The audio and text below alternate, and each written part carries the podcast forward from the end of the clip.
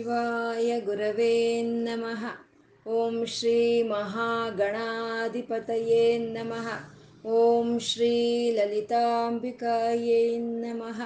ವಾಗರ್ತಾವಿವ ಸಂಪೃತ್ತೌ ವಾಗರ್ತಪ್ರತಿಪತ್ತಯೇ ಜಗತಃ ಪಿತರೌ ವಂದೇ ಪಾರ್ವತಿ ಪರಮೇಶ್ವರೌ. ಗುರುಬ್ರಹ್ಮ, ಗುರುರ್ವಿಷ್ಣು, ಗುರುದೇವೋ ಮಹೇಶ್ವರಃ. ಗುರುರ್ ಸಾಕ್ಷಾತ್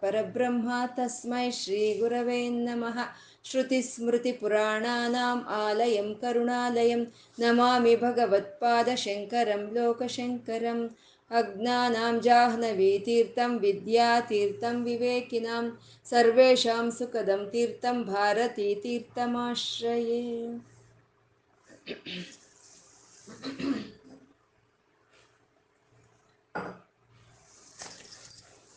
Thank you.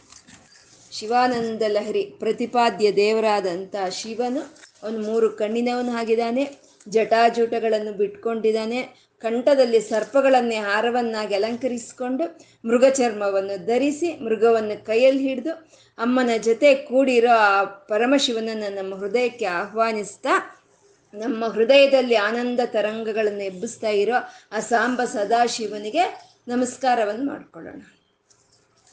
ಪರಮಾತ್ಮ ನಮಗೆ ಒಂದು ಅತ್ಯದ್ಭುತವಾದಂಥ ಒಂದು ಈ ಶರೀರವನ್ನು ಕೊಟ್ಟಿದ್ದಾನೆ. ಒಂದು ಅತೀ ಶಕ್ತಿಯುತವಾದಂಥ ಇಂದ್ರಿಯಗಳನ್ನು ಕೊಟ್ಟಿದ್ದಾನೆ. ಮನಸ್ಸು, ಬುದ್ಧಿ, ಚಿತ್ತ, ಅಹಂಕಾರ ಅನ್ನೋವಂಥ ಒಂದು ಅಂತಃಕರಗಳನ್ನು ಕೊಟ್ಟು ಅವನು ಇಲ್ಲಿಗೆ ಕಳಿಸಿದ್ರೆ ನಾವು ಎಲ್ಲಿಂದ ಬಂದಿದ್ದೀವಿ? ಹೇಗೆ ಬಂದ್ವಿ? ನಮ್ಗೆ ಈ ಶರೀರ ಯಾರು ಕೊಟ್ಟರು ಈ ಇಂದ್ರಿಯಗಳಿಗೆ ಈ ಶಕ್ತಿ ಯಾರು ಕೊಟ್ಟರು ಅನ್ನೋದು ನಾವು ಮರೆತು ಬರೀ ಹೊಟ್ಟೆಗಾಗೆ ನಾವು ಮೂರು ಹೊತ್ತು ಎಲ್ಲ ಕಡೆ ಸುತ್ತಾ ಇರ್ತೀವಿ. ಬರೀ ಹೊಟ್ಟೆಗಾಗೆ. ಎಲ್ಲಿಂದ ಬಂದ್ವಿ? ಹೇಗೆ ಬಂತು ಈ ಶರೀರ?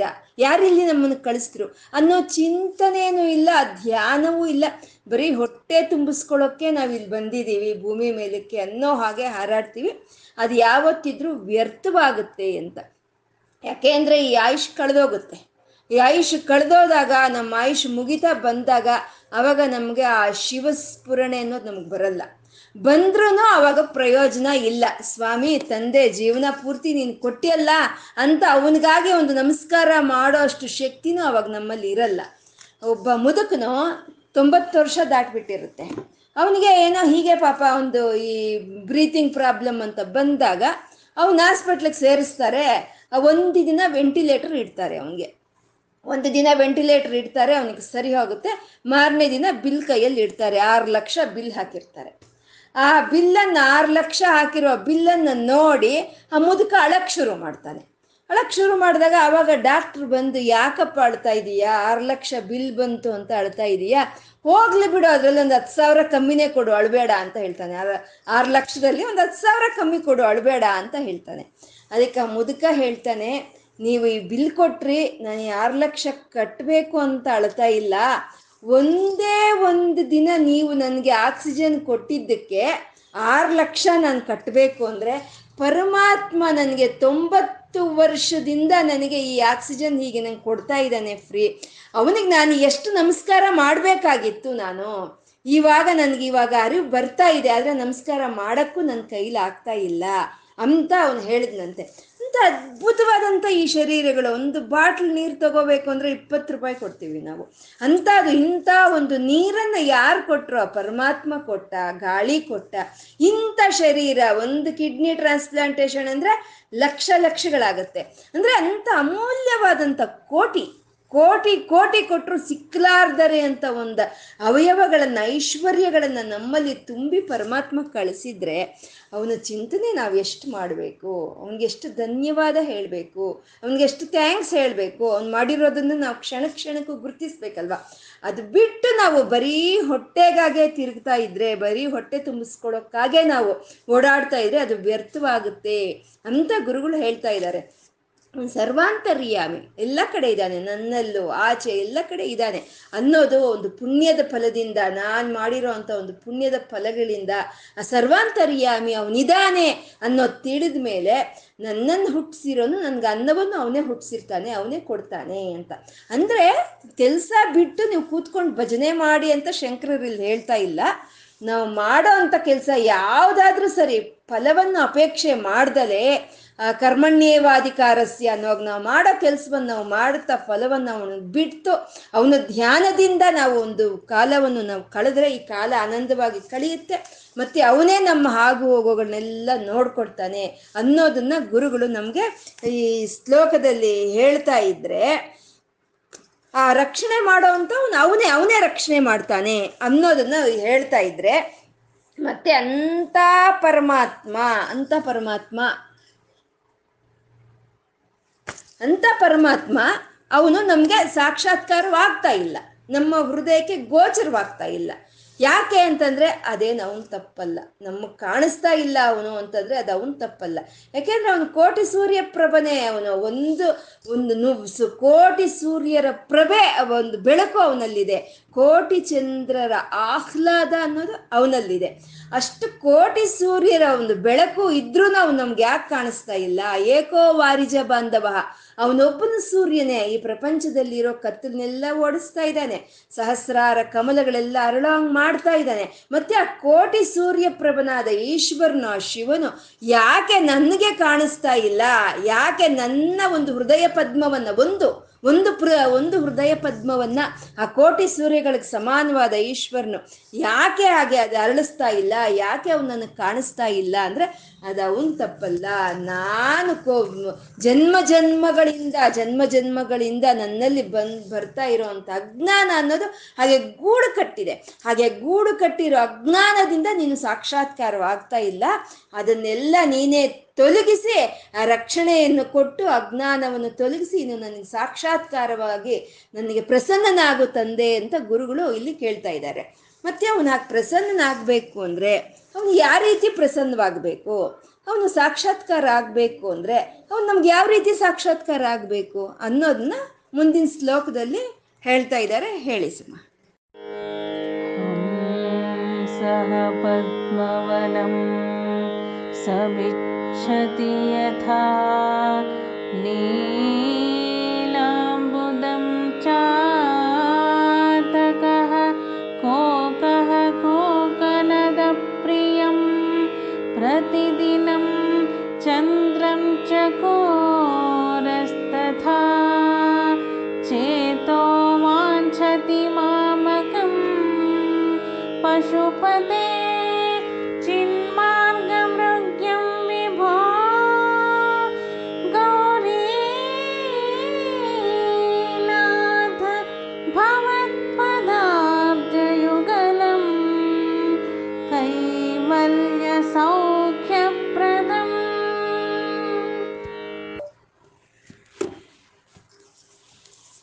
ಪರಮಾತ್ಮನ ಸಾಕ್ಷಾತ್ಕಾರ ಅನ್ನೋದು ನಮ್ಗೆ ಆಗ್ಬೇಕಂದ್ರೆ ಅವನು ಅವನು ಸಾಕ್ಷಾತ್ಕರಿಸ್ಕೋಬೇಕು ಅನ್ನೋ ಒಂದು ದೃಢವಾದ ನಿಶ್ಚಯ ನಮ್ಮಲ್ಲಿರಬೇಕು. ನೀನೇ ಬೇಕು. ನೀನು ಬಿಟ್ರೆ ಅನ್ಯರು ಬೇಡ ಅನ್ನೋ ಒಂದು ಭಾವನೆ ನಮ್ಮಲ್ಲಿ ಇರಬೇಕು ನಾವು ಭಕ್ತಿ ಬೇಕು, ಪರಮಾತ್ಮ ಬೇಕು, ಭಗವಂತನ ಮೇಲೆ ಭಕ್ತಿ ಇದೆ ಅಂತ ಎಲ್ಲ ಅನ್ಕೊಳ್ತೀವಿ.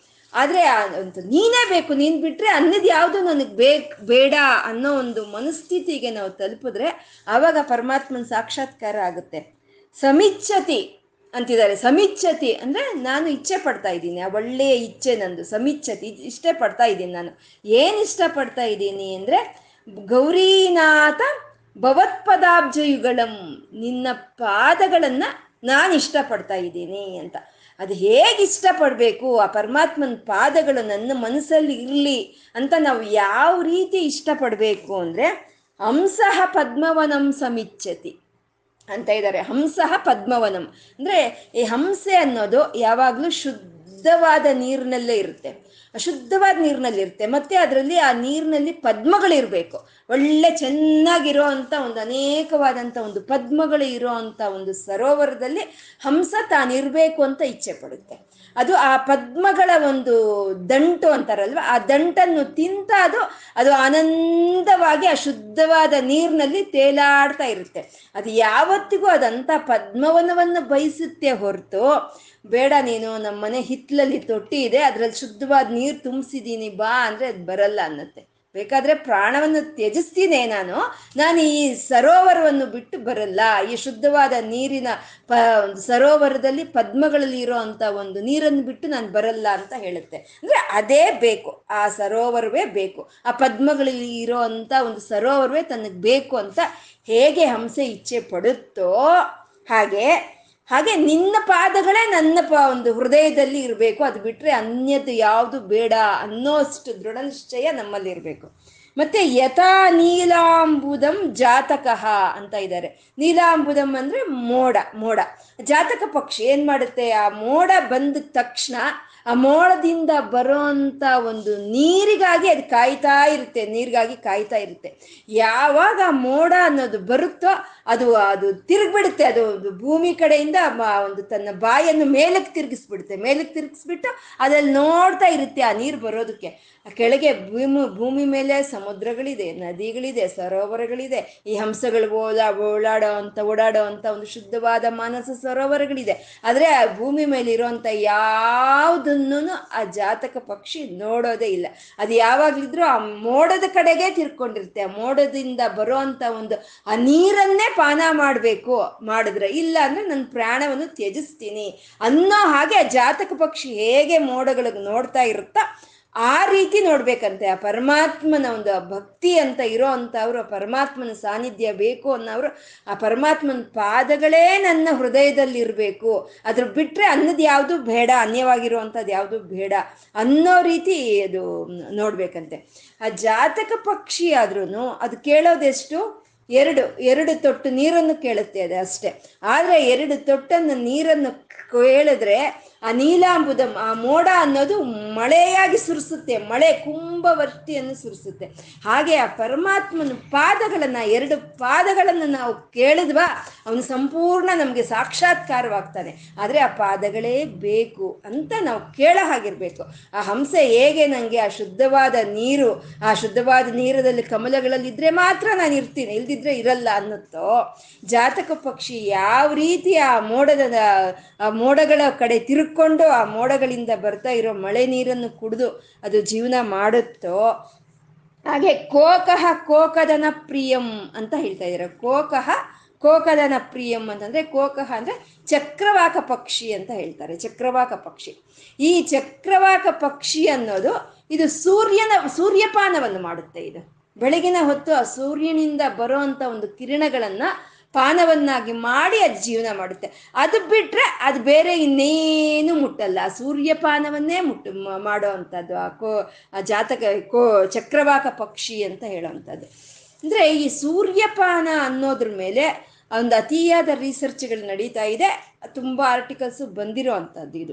ನಿಮಗೆ ಹಿಂದಿನ ಕಾಲದಲ್ಲಿ ಋಷಿಮುನಿಗಳು ತಪಸ್ಸು ಮಾಡಬೇಕು ಅಂತಂದರೆ ಅವರು ಸಾವಿರಾರು ವರ್ಷ ತಪಸ್ಸು ಮಾಡ್ತಾ ಇದ್ರು. ಸ ದಿ ವರ್ಷಗಳ ಗಟ್ಲೆ ದಿನಗಳ ಗಟ್ಲೆ ಒಂದು ವರ್ಷಗಳ ಗಟ್ಲೆ ಅವ್ರು ಅನ್ನ ಇಲ್ದಲೇ ಬದುಕ್ತಾ ಇದ್ರು. ಹೇಗೆ ಬದುಕ್ತಾ ಇದ್ರು ಅಂತಂದ್ರೆ, ಆ ಸೂರ್ಯನ ಮುಂದೆ ನಿಂತ್ಕೊಂಡು ಉಷೋದಯದ ಸಮಯದಲ್ಲಿ ಅವ್ರದ್ದೇ ಆದಂಥ ಒಂದು ಯೋಗದ ಒಂದು ಅಭ್ಯಾಸ ಅನ್ನೋದು ಇತ್ತು. ಆ ಯೋಗದ ಅಭ್ಯಾಸದಿಂದ ಅವರು ಆ ಶೂನ್ಯ ಸೂರ್ಯಪಾನವನ್ನು ಪ್ರತ್ಯಕ್ಷವಾಗಿ ಅವರು ಒಳಗೆ ತಗೊಳ್ತಾ ಇದ್ರು. ಪ್ರತ್ಯಕ್ಷವಾಗಿ ತಗೊಳ್ತಾ ಇದ್ರು. ತಗೊಂಡು ಅವ್ರು ಸಾವಿರಾರು ವರ್ಷ ಜೀವನವನ್ನು ಮಾಡ್ತಾ ಇವಾಗ ಈ ವೃಕ್ಷಗಳು ಅಷ್ಟೇ ಅಲ್ವಾ? ಸೂರ್ಯನ ಒಂದು ಶಕ್ತಿಯನ್ನ ಅವು ಪ್ರತ್ಯಕ್ಷವಾಗಿ ತಗೊಳುತ್ತೆ. ಅವು ಪ್ರತ್ಯಕ್ಷವಾಗಿ ತಗೊಂಡು ಅದನ್ನ ಅದು ಅದು ಕಾಳು, ಹಣ್ಣು, ಹೂವು ಅಂತ ಅದು ಬಿಡುತ್ತೆ. ಅದು ಸೂರ್ಯನಿಂದ ಪ್ರತ್ಯಕ್ಷವಾಗಿ ತಗೊಂಡಿರೋ ಅಂತ ಒಂದು ಸೂರ್ಯ ಕಿರಣಗಳಿಂದ ಅದು ತಯಾರು ಮಾಡಿರೋ ಅಂತ ಒಂದು ಆಹಾರವನ್ನು ನಾವು ತಗೊಂಡು ನಾವು ಬದುಕ್ತಾ ಇದ್ದೀವಿ. ಅಂದ್ರೆ ನಾವು ಪ್ರತ್ಯಕ್ಷವಾಗಿ ಸೂರ್ಯನಿಂದ ನಾವು ಸ್ವೀಕಾರ ಮಾಡೋ ಅಂತ ಒಂದು ಸಿದ್ಧಿ ನಮ್ಮಲ್ಲಿ ಇಲ್ಲ. ಆ ಜ ಒಂದು ಆ ಚಕ್ರವಾಕ ಪಕ್ಷಿನೇ ವಾಸಿ ನಮಗಿಂತ. ಅದೆಷ್ಟೋ ಬುದ್ಧಿವಂತಿಕೆಯಿಂದ ಆದರೂ ಆ ಸೂರ್ಯನ ಒಂದು ಪಾನವನ್ನೇ ಮಾಡಿಕೊಂಡು ಅದು ಜೀವನ ಮಾಡುತ್ತೆ. ಅದಂದ್ರೆ ಸೂರ್ಯನ ಪಾನ ನಂಗೆ ಇನ್ನೇನು ಬೇಡ ಅಂತ ಹೇಳೋಗೆ ಹಾಗೆ. ಭಕ್ತನು ಆ ಶಿವನ ಪಾದಗಳು ಬಿಟ್ರೆ ನನ್ಗೆ ಇನ್ಯಾವುದು ಬೇಡ. ನನ್ನ ಹೃದಯದಲ್ಲಿ ನಿನ್ನ ಪಾದಗಳೇ ಒಂದು ಇಲ್ಲಿ ನನ್ನ ಹೃದಯಕ್ಕೆ ಬರಬೇಕು, ಧ್ಯಾನಿಸ್ಬೇಕು ನಾನು ಅಂತ ಕೇಳ್ಕೊಳ್ಳೋ ಮತ್ತು ಈ ಚಕ್ರವಾಕ ಪಕ್ಷಿ ಅನ್ನೋದು ಯಾವಾಗೂ ಜೊತೆಯಲ್ಲೇ ಇರುತ್ತಂತೆ. ಹೆಣ್ಣು ಪಕ್ಷಿ ಜೊತೆ, ಗಂಡು ಗಂಡು ಪಕ್ಷಿ ಜೊತೆ, ಹೆಣ್ಣು ಎರಡು ಜೊತೆ ಜೊತೆಯಲ್ಲೇ ಇರುತ್ತಂತೆ. ಇದಕ್ಕೆ ರಾತ್ರಿ ಆಗ್ತಾ ಆಗ್ತಾ ಸೂರ್ಯನ ಒಂದು ಬೆಳಕು ಹೊರಟೋಗ್ತಾ ಹೊರಟೋಗ್ತಾ ಇದಕ್ಕೆ ಕುರುಡು, ಕಣ್ಣು ಕಾಣಿಸಲ್ವಂತೆ. ಕಣ್ಣು ಕಾಣಿಸ್ದಲ್ಲಿ ಏನಾಗುತ್ತೆ? ಪಕ್ಕದಲ್ಲೇ ಇರೋ ಅಂತ ಹೆಣ್ಣು ಪಕ್ಷಿ ಗಂಡಕ್ಕೆ ಕಾಣಿಸಲ್ಲ. ಪಕ್ಕದಲ್ಲೇ ಇರೋಂಥ ಗಂಡು ಪಕ್ಷಿ ಹೆಣ್ಣಕ್ಕೆ ಕಾಣಿಸಲ್ಲ. ಕಿರ್ಚಕ್ ಶುರು ಮಾಡುತ್ತಂತೆ, ಕಿರ್ಚ್ತಾ ಇರುತ್ತಂತೆ ಕಿರ್ಚ್ತಾ ಇರುತ್ತಂತೆ, ಕಿರ್, ರಾತ್ರಿ ಇಡೇ ಕಿರ್ಚುತ್ತೆ. ಬೆಳಗ್ಗೆ ಸೂರ್ಯೋದಯ ಆದ್ಮೇಲೆ ಓಹೋ ಇಲ್ಲೇ ಇದೆ ಅಂತ ಹೇಳಿ ಆವಾಗ ಅದು ಆ ಕಿರ್ಚೋದನ್ನ ನಿಲ್ಲಿಸಿ ಅದು ಆ ಒಂದು ಸೂರ್ಯನ ರಸವನ್ನು ಕುಡ್ಕೊಳ್ಳುತ್ತೆ. ಅಂದ್ರೆ ಎಲ್ಲವೂ ಪಕ್ಕದಲ್ಲೇ ಇದೆ, ಆ ಪರಮಾತ್ಮ ನಮ್ಮಲ್ಲೇ ಇದ್ದಾನೆ, ಆದ್ರೆ ನಮ್ಮಲ್ಲಿರೋ ಅಜ್ಞಾನ ಅನ್ನೋ ಒಂದು ಕುರುಡುತನದಿಂದ ನಮಗೆ ಅವನು ಕಾಣಿಸ್ತಾ ಇಲ್ಲ. ಯಾವಾಗ ಈ ಅಜ್ಞಾನ ಅನ್ನೋದು ಹೋಗುತ್ತೋ ಅವಾಗ ನಮ್ಮಲ್ಲೇ, ನನ್ನಲ್ಲೇ ಅವನಿದಾನೆ ಅನ್ನೋದು ನಮಗೆ ತಿಳಿಯುತ್ತೆ. ಹಾಗೆ ಆ ಚಕ್ರವಾಕ ಪಕ್ಷಿ, ಹಾಗೆ ಆ ಸೂರ್ಯನ ಒಂದು ಕಾ, ಒಂದು ಸೂರ್ಯ ರಸವನ್ನು ಕುಡಿದು ಅದು ಹೇಗೆ ಬದುಕ್ತೀನಿ ಅಂದ್ಕೊಳುತ್ತಾ ಆ ರೀತಿ ಆ ಪರಮಾತ್ಮನ ಒಂದು ಧ್ಯಾನಿಸ್ತಾನೆ ನಾನು ಬದುಕ್ತೀನಿ. ಅದು ಬಿಟ್ರೆ ಅನ್ಯವಾದ ವಿಷಯಗಳು ನನಗೆ ಬೇಡ ಅನ್ನೋ ಹಾಗೆ ಇರಬೇಕು.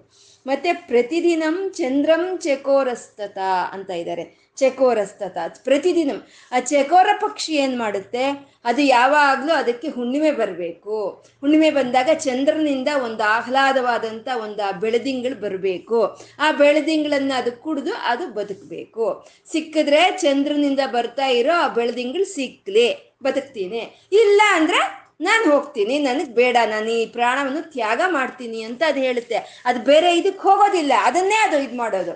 ಹಾಗೆ ಪರಮಾತ್ಮನ ಶಿವನ ಅನುಗ್ರಹವೇ ಬೇಕು, ಶಿವನ ಧ್ಯಾನವೇ ಬೇಕು, ಶಿವನ ಚಿಂತನೆಯೇ ಬೇಕು ನನಗೆ ಅಂತ ನಾವು ಅನ್ಕೊಂಡ್ರೆ ಅವಾಗ ಸಿಗ್ತಾನೆ ಅವನು. ಅವನ್ನ ನೀನೇ ಬೇಕು, ನೀನು ಬಿಟ್ರೆ ಅನ್ಯವಾಗಿರೋದು ಬೇಡ ಅಂತ ನಾವು ಕೇಳ್ತಾ ಇರ್ಬೇಕಾಗಿರೋ ಅಂಥದ್ದು. ಅಂದ್ರೆ ಇದು ಪರಿಶೀಲನೆ ಮಾಡಿದ್ರೆ ನಮಗೊಂದು ಅರ್ಥ ಆಗುತ್ತೆ ಅಲ್ವಾ? ಈ ಬ, ಈ ಹಂಸ ಒಂದು ಇದರಲ್ಲಿ ಮಾತ್ರ ಇರುತ್ತೆ, ಅದ್ರದ್ದೊಂದು ಪ್ರತ್ಯೇಕತೆ. ಒಂದು ಶುದ್ಧವಾದ ನೀರಿನಲ್ಲಿ ಮಾತ್ರ ಇರುತ್ತೆ ಅದು, ಅದ್ರದ್ದೊಂದು ಪ್ರತ್ಯೇಕತೆ. ಮತ್ತೆ ಈ ಚಕೋರ ಪಕ್ಷಿ ಅನ್ನೋದು, ಈ ಚಂದ್ರನ ಬೆಳ್ದಿಂಗಳನ್ನು ಕುಡ್ಕೊಂಡೇ ಬೆಳೆಯುತ್ತೆ ಅದು. ಮತ್ತೆ ಈ ಚಕ್ರವಾಕ ಅನ್ನೋದು ಸೂರ್ಯನ ಕಿರಣಗಳನ್ನೇ, ರಸವನ್ನೇ ಕುಡ್ಕೊಂಡು ಬೆಳೆಯುತ್ತೆ. ಮತ್ತೆ ಈ ಒಂದು ಜಾತಕ ಪಕ್ಷಿ ಅನ್ನೋದು ಮಳೆ ನೀರನ್ನು ಕುಡ್ಕೊಂಡೇ ಬೆಳೆಯುತ್ತೆ. ಅಂದ್ರೆ ಇದು ಪರಿಶೀಲನೆ ಮಾಡಿದ್ರೆ ನಮ್ಗೆ ಅರ್ಥ ಆಗುತ್ತೆ, ಮನುಷ್ಯರು ನಾವೇ ಅಲ್ಲ ವಿಶಿಷ್ಟವಾಗಿರುವಂಥವ್ರು, ನಮ್ಮ ಗುಣಗಳೇ ವಿಶಿಷ್ಟವಾಗಿರುವಂಥದ್ದಲ್ಲ. ಈ ಪ್ರಕೃತಿಯಲ್ಲಿ ಪ್ರತಿಯೊಂದು ಪಶು, ಪಕ್ಷಿ ಒಂದು ಗಿಡದಿಂದ ಹಿಡಿದು ಪ್ರತಿಯೊಂದು ಪ್ರತ್ಯೇಕವಾಗೇ ಇದೆ, ಪ್ರತಿಯೊಂದು ವಿಶಿಷ್ಟವಾಗೇ ಇದೆ, ಪ್ರತಿಯೊಂದು ಯುನಿಕ್ಕೆ ಪ್ರತಿಯೊಂದು ಅದಕ್ಕೆ ಅದೇ ಸಾಟಿ ಅಂತ ಹೇಳೋದು. ಅದಕ್ಕೆ ಅದೇ ಸಾಟಿ ಅದಕ್ಕೆ ಬೇರೆ ಇನ್ನೊಂದು ಹೋಲಿಕೆ ಇಲ್ಲ ಅಂತ. ಪ್ರತಿಯೊಂದು ವಿಶಿಷ್ಟವಾಗೇ ಇದೆ ಈ ಪ್ರಕೃತಿಯಲ್ಲಿ ಅಂತ. ಹಾಗೆ ಆ ರೀತಿ ಆ ಜಾತಕ ಪಕ್ಷಿ, ಆ ಚಕೋರ ಪಕ್ಷಿ, ಆ ಒಂದು ಹಂಸೆ ಅನ್ನೋದು ಒಂದು ಹೇಗೆ ಅವು ಅದರದೇ ಆದಂಥ ಒಂದು ಸ್ಥಾನ ಬೇಕು ಅಂತ ಅಂದ್ಕೊಳ್ಳುತ್ತೋ ಆ ರೀತಿ ಚೇತೋ ವಾಂಚತಿ ಮಾಮಕಂ ಪಶುಪತೆ. ಓ ಪಶುಪತಿ, ನನ್ನಲ್ಲಿರೋ ಅಜ್ಞಾನವನ್ನ ತೊಲಗಿಸಿ ನನ್ನನ್ನು ಜ್ಞಾನದ ಕಡೆ ಕರ್ಕೊಂಡು ಹೋಗೋ ಅಂತ ಓ ಪಶುಪತಿಯೇ, ಓ ಶಂಭುವೆ, ನನ್ನ ಮನಸ್ಸು ಚೇತೋ ವಾಂಚತಿ. ನನ್ನ ಮನಸ್ಸು ನೀನೇ ಇರಲಿ, ನಿನ್ ನಿನ್, ನನ್ನ ಮನಸ್ಸಲ್ಲಿ ನೀನೇ ಇರಬೇಕು ಅಂತ ನನ್ನ ಮನಸ್ಸು ಇಲ್ಲಿ ವಾಂಚಿಸ್ತಾ ಇದೆ.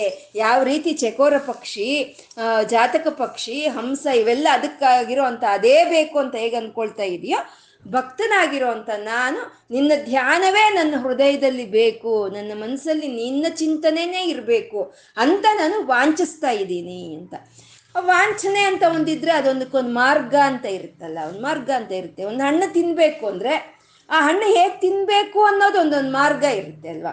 ಇವಾಗ ಹಲಸಿನ ಹಣ್ಣು ತಿನ್ಬೇಕು ಅಂದ್ರೆ ನಾವೇನೋ ಅದನ್ನ ಒಳ್ಳೆ ಆಪಲ್ ತಿಂದಂಗೆ ತಿನ್ನಕ್ಕಾಗಲ್ಲ ಹಲಸಿನ ಹಣ್ಣನ್ನ. ಅದನ್ನ ಹಚ್ಚಬೇಕು ಅದನ್ನ ಯಾವ ರೀತಿ ತಿನ್ಬೇಕೋ, ಆ ರೀತಿನೇ ತಿನ್ಬೇಕು, ಅಲ್ವಾ? ಹಾಗೆ ಮಾವಿನ ಹಣ್ಣನ್ನು ಯಾವ ಯಾವ ರೀತಿ ತಿನ್ಬೇಕೋ, ಆ ರೀತಿನೇ ತಿನ್, ತಿನ್ಬೇಕು ನಾವು. ಇಲ್ಲಿ ಒಂದು ಮಾರ್ಗ ಇದೆ. ಆ ಪರಮಾತ್ಮನ ನಾವು ಕೇಳ್ಕೊಳ್ಳೋದಕ್ಕೆ, ಆ ಪರಮಾತ್ಮ ನಮ್ಮ ಹೃದಯದಲ್ಲಿ ಬಂದು ನೆಲೆಸೋದಕ್ಕೆ ಇಲ್ಲಿ ಒಂದು ಮಾರ್ಗ ಇದೆ. ಆ ಮಾರ್ಗವನ್ನು ಬಾಳೆಯನ್ನು ಸುಳಿದು ನಮ್ಮ ಕೈ ಕೊಟ್ಟಂಗೆ ಕೊಟ್ಟಿದ್ದಾರೆ ನಮ್ಮ ಋಷಿ ಮುನಿಗಳು. ಅದು ಚಿನ್ಮಾರ್ಗಂ ಅಂತ ಇದ್ದಾರೆ. ನಾವು ಯಾವ ಅದು ಚಿನ್ಮಾರ್ಗ, ಅದು ಯಾವುದು ಚಿನ್ಮಾರ್ಗ ಅಂತಂದ್ರೆ, ಅದೇ ಉಪನಿಷತ್ತುಗಳು ಬೋಧನೆ ಮಾಡ್ತಾ ಇರುವಂತ ಪರಬ್ರಹ್ಮನನ್ನು ಹಿಡ್ಕೊಳ್ಳೋದೇ ಅದೇ ಚಿನ್ಮಾರ್ಗ.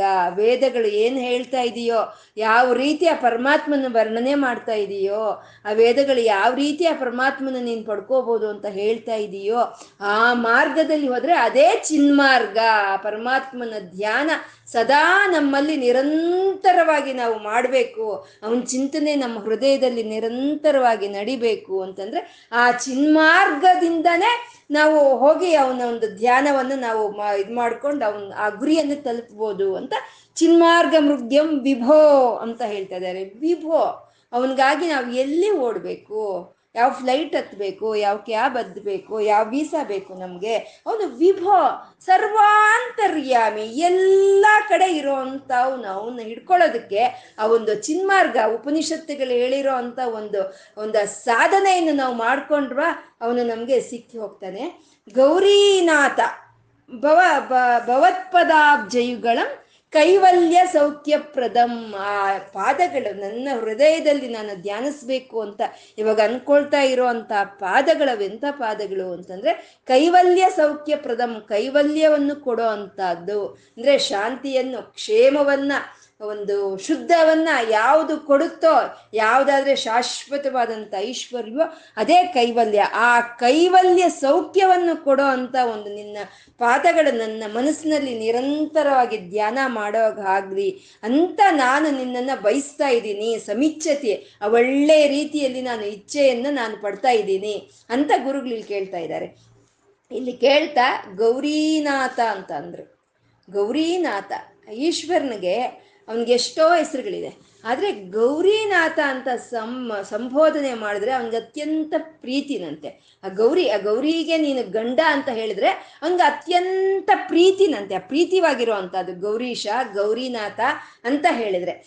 ಆ ಇಷ್ಟವಾದಂಥ ಒಂದು ಆ ನಾಮವನ್ನು ಈ ಸಂದರ್ಭದಲ್ಲಿ ಇಲ್ಲಿ ಗುರುಗಳು ಯಾಕೆ ತಂದರು ಅಂದರೆ ಆ ಗೌರಿ ದೇವಿ ನನಗೆ ಯಾವುದು ಬೇಡ ಇನ್ನು. ಅನ್ಯವಾಗಿರೋದು ಯಾವುದು ಬೇಡ ನನಗೆ. ನನಗೆ ಆ ಪರಮಾತ್ಮನೇ ಬೇಕು ಅಂತ ಹೇಳಿ ಚಕೋರ ಪಕ್ಷಿಯಾಗಿ, ಜಾತಕ ಪಕ್ಷಿಯಾಗಿ, ಹಂಸೆಯಾಗಿ ಒಂದು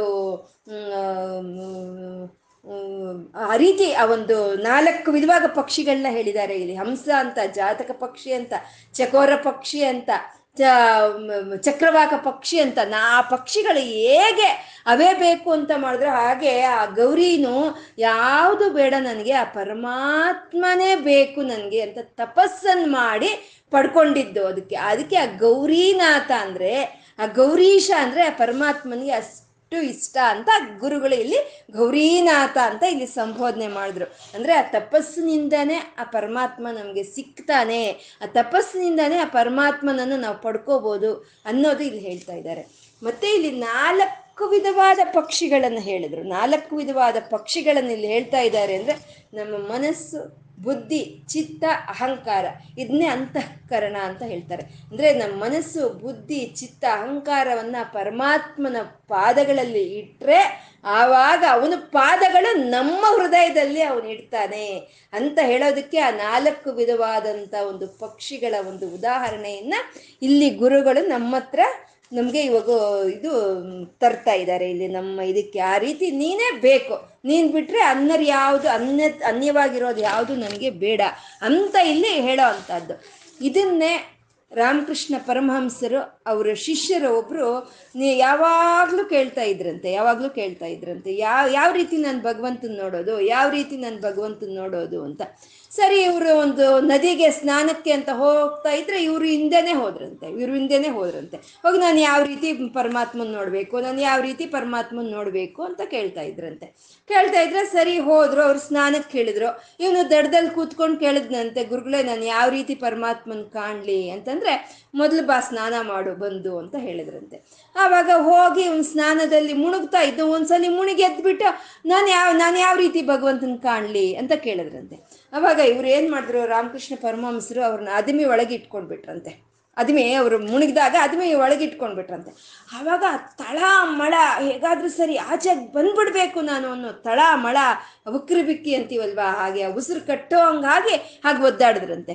ಆವಾಗ ಅವ್ರ ಕೈ ತೆಗೆದ್ಮೇಲೆ, ಅವ್ರ ಮೇಲೆ ಬಂದ ಮೇಲೆ ಇವಾಗ ಮುಳುಗೋಗ್ತಾ ಇರೋ ನೀನು ಆಚೆಗೆ ಬರಬೇಕು, ತಲೆ ಎತ್ತಿ ಮೇಲೆ ಬರಬೇಕು ಅಂತ ಯಾವ ರೀತಿ ಪ್ರಯತ್ನ ಪಟ್ಟಿಯೋ ಯಾವ ರೀತಿ ತಳಮಳವನ್ನು ತೋರಿಸಿದ್ಯೋ, ಆ ರೀತಿ ತಳಮಳವನ್ನು ನೀನು ಪರಮಾತ್ಮನ ಕಾಡಬೇಕು ಅಂತ, ಕಾಣಬೇಕು ಅಂತ ನೀನು ತೋರಿಸಿದ್ರೆ ಅವಾಗ ನಿನ್ಗೆ ಆ ಪರಮಾತ್ಮ ಕಾಣ್ತಾನೆ ಅಂತ ರಾಮಕೃಷ್ಣ ಪರಮಹಂಸರು ಹೇಳಿದ್ರಂತೆ. ಅಂದರೆ ನಾವು ಪರಮಾತ್ಮನೇ ಬೇಕು ಅಂತ ತಳಮಳವನ್ನು ತೋರಿಸಿದ್ರೆ ಆವಾಗ ನಮಗೆ ಸಾಕ್ಷಾತ್ಕಾರವನ್ನು ಮಾ ಕೊಡ್ತಾ ಅವನು, ನಮ್ಮ ಹೃದಯದಲ್ಲಿರುವಂಥ ಅಜ್ಞಾನವನ್ನು ಅವನು ತೊಲಗಿಸಿ ನಮ್ಮ ಒಂದಿಗೆ ಒಂದು ಅನುಗ್ರಹಿಸ್ತಾನೆ ಅನ್ನೋದನ್ನ ಗುರುಗಳು ಅದೇ ಉದಾಹರಣೆಯನ್ನ ಈ ಶ್ಲೋಕದಲ್ಲಿ ನಮಗೆ ಗುರುಗಳು ತೋರಿಸ್ತಾ ಇದ್ದಾರೆ. ಮುಂದಿನ ಶ್ಲೋಕ ಹೇಳಿ. ಹೃತ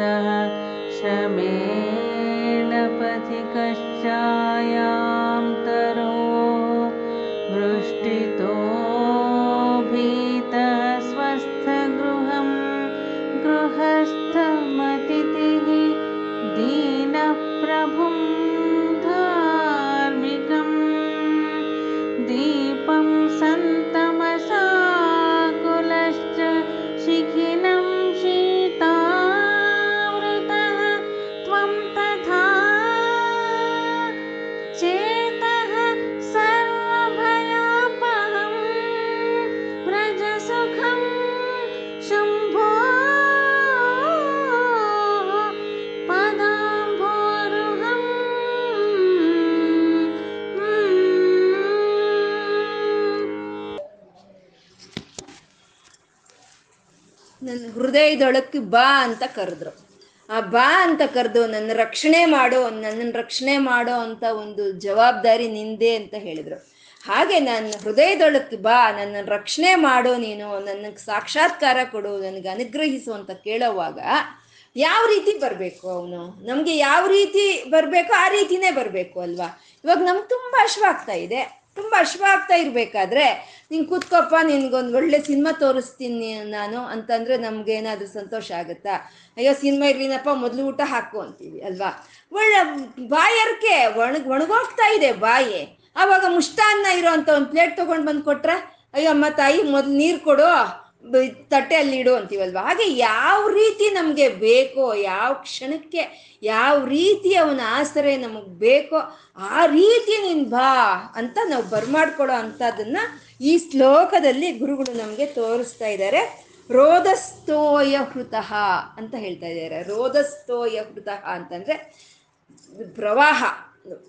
ಪೂರ್ತಿ ಪ್ರವಾಹ ವಿಪರೀತವಾದಂಥ ಪ್ರವಾಹ, ಆ ಪ್ರವಾಹದಲ್ಲಿ ಸಿಕ್ಕೋಗಿದ್ದೀವಿ ನಾವು. ಆ ಪ್ರವಾಹದಲ್ಲಿ ಸಿಕ್ಕೋಗಿದ್ದೀವಿ. ಆ ಸಿಕ್ಕೋಗ್ತಾ ಇರಬೇಕಾದ್ರೆ ನಮ್ಮನ್ನು ಕಾಪಾಡೋರು ಯಾರು? ಆ ಸಿಕ್ಕೋ, ಯಾರೋ ಒಂದು ಅಂಬಿಗ ಬರಬೇಕು. ಅವನು ಬಂದು ಅವನು ನಮ್ಮನ್ನು ಕಾಪಾಡಬೇಕು, ನಮಗೆ ದಡಕ್ಕೆ ಸೇರಬೇಕು. ಅವಾಗ ನಮಗೆ ಬೇಕಾಗಿರೋದು ಆ ಪರಮಾತ್ಮ ಅಂಬಿಗನ ಹಾಗೆ ನಮಗೆ ಬಂದು ಅವನು ನಮ್ಮನ್ನು ಕಾಪಾಡಿ ದಡಕ್ಕೆ ಸೇರಿಸೋ ಅಂಥದ್ದು ಬೇಕು ಅಲ್ವಾ? ನೀರಿನಲ್ಲಿ ನಾವು ಕೊಚ್ಕೊಂಡು ಹೋಗ್ತಾ ಇದ್ರೆ ಅಲ್ಲೊಂದು ದೊಡ್ಡ ಸ್ಕ್ರೀನ್ ಇಟ್ಟು, ಆ ಇಂಡಿಯಾ ವರ್ಲ್ಡ್ ಕಪ್ ನಡೀತಾ ಇದೆ ನೋಡು ಅಂದ್ರೆ ನಾವೇನ್ ನೋಡ್ತೀವಿ ಅಲ್ವಾ? ಅವಾಗ ಕೊಚ್ಕೊಂಡು ಹೋಗ್ತಾ ಇದೀವಿ ಪ್ರವಾಹದಲ್ಲಿ. ಅದರಿಂದ ಕಾಪಾಡೋ ಹಾಗೆ ಆ ಪರಮಾತ್ಮ ನಮಗೆ ಅಂಬಿಗನಾಗಿ ಬರ್ತಾನೆ, ಅದೇ ಅಂಬಿಗನ ನಿನ್ನ ನಂಬಿದೆ, ಜಗದಂಬಾರ ರಮಣ ನಂಬಿದೆ ಅಂತ. ಅಂಬಿಗ, ಅವನೇ ಅವನೇ ದಡ. ಈ ಪ್ರವಾಹ, ಈ ಸಂಸಾರವೇ ಪ್ರವಾಹ. ಆ ದಡ ಶಿವನೇ, ಅವನೇ ಆ ನಮ್ಮನ್ನ ಈ ಸಂಸಾರ ಪ್ರವಾಹದಿಂದ ಕಾಪಾಡಿ, ಆ ದಡಕ್ಕೆ ಸೇರಿಸೋ ರೀತಿಯಲ್ಲಿ ಅವನು ಬರಬೇಕು. ಅದು ರೋದಸ್ತೋಯ ಹೃತಃ ಅಂತ.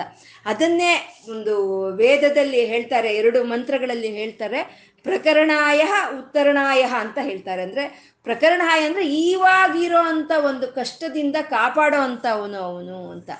ಉತ್ತರಣಾಯ ಅಂತಂದ್ರೆ ಇನ್ಯಾವುದು ಕಷ್ಟಗಳೇ ಬರಲೇಬಾರ್ದು. ಆ ರೀತಿ ಕಾಪಾಡೋ ಅಂತ ಅವನು, ಅವನೇ ಅಂತ.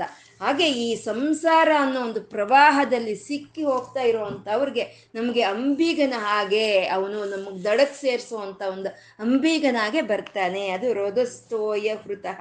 ಶ್ರಮೇಣ ಪತಿಕಶ್ಚಾಯಾಂ ತರೋ ಅಂತಿದ್ದಾರೆ. ಶ್ರಮೇಣ ಪತಿಕಶ್ಚಾಯಾಂ ಪತಿಕ ಅಂದ್ರೆ ನಡೆಯೋ ಅಂತವ್ರು ಕಾಲ್ನಡಿಗೆಯಿಂದ ನಡೆಯೋ ಅಂಥವ್ರು. ಶ್ರಮೇಣ ಪತಿಕಶ್ಚಾಯ ಕಾಲ್ನಡಿಗೆಯಿಂದ ನಡ್ಕೊಂಡು ಹೋಗ್ತಾ ಇದ್ದೀವಿ ನಾವು ಹೋಗ್ತಾ ಇದೀವಿ.